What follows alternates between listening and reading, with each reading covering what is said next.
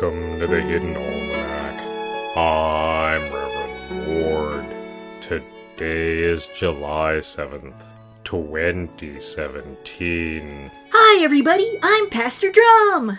Drom, you have referred to your prom several times now, and I confess to curiosity. Ugh, seriously? You have dug extensively into my past.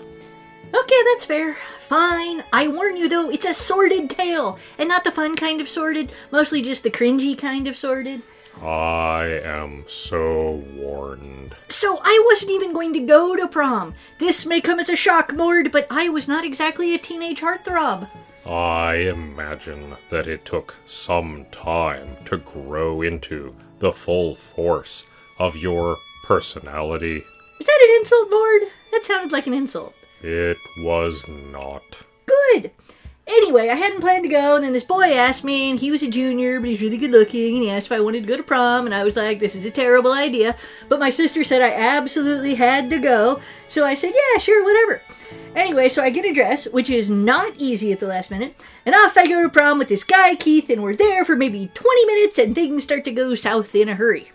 He was not an ideal escort. He proposed to his ex girlfriend on the dance floor, and she happened to be the prom queen, so yeah, not ideal, no.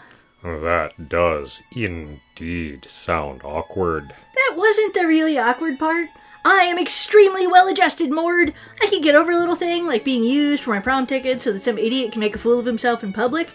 Unfortunately, once she'd finished laughing in his face, I started yelling at him. I mean, obviously.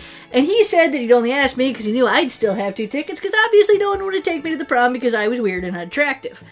That was cruel of him. I know, right? That's why I hit him in the face with an ice sculpture. What? Look, he'd backed me up against the table with the refreshments, and I was really feeling the need for some personal space, and he was not giving me that space, well, with the yelling and all. So I reached out and grabbed this ice sculpture of a swan, because we had these ice sculptures, because the theme was like summer in Troyzantium. Anyway, I was thinking I'd try to do like a flip over the table, but then the neck snapped, and I was like, oh, look, a club, and I may possibly have clocked him over the head with the severed head of the ice swan. The Hidden Almanac is brought to you by Red Wombat Resistance Company, purveyors of fine and revolutionary teas. Red Wombat, fight the power. So, what became of Keith? Yeah, the concussion cleared right up in a few weeks. The really annoying bit was all the newspaper headlines. Jilted teen puts boyfriend on ice. That sort of thing. The tabloids thought it was hilarious. I had to change my name. You are, in some ways, an, uh, extraordinary individual Drom. Woo! That's the Hidden Almanac for July 7th, 2017.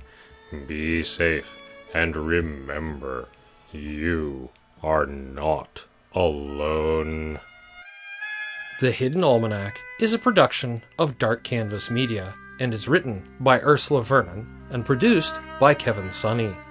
The voice of Reverend Mord is Kevin Sonney. And the voice of Pastor Drom is Ursula Vernon.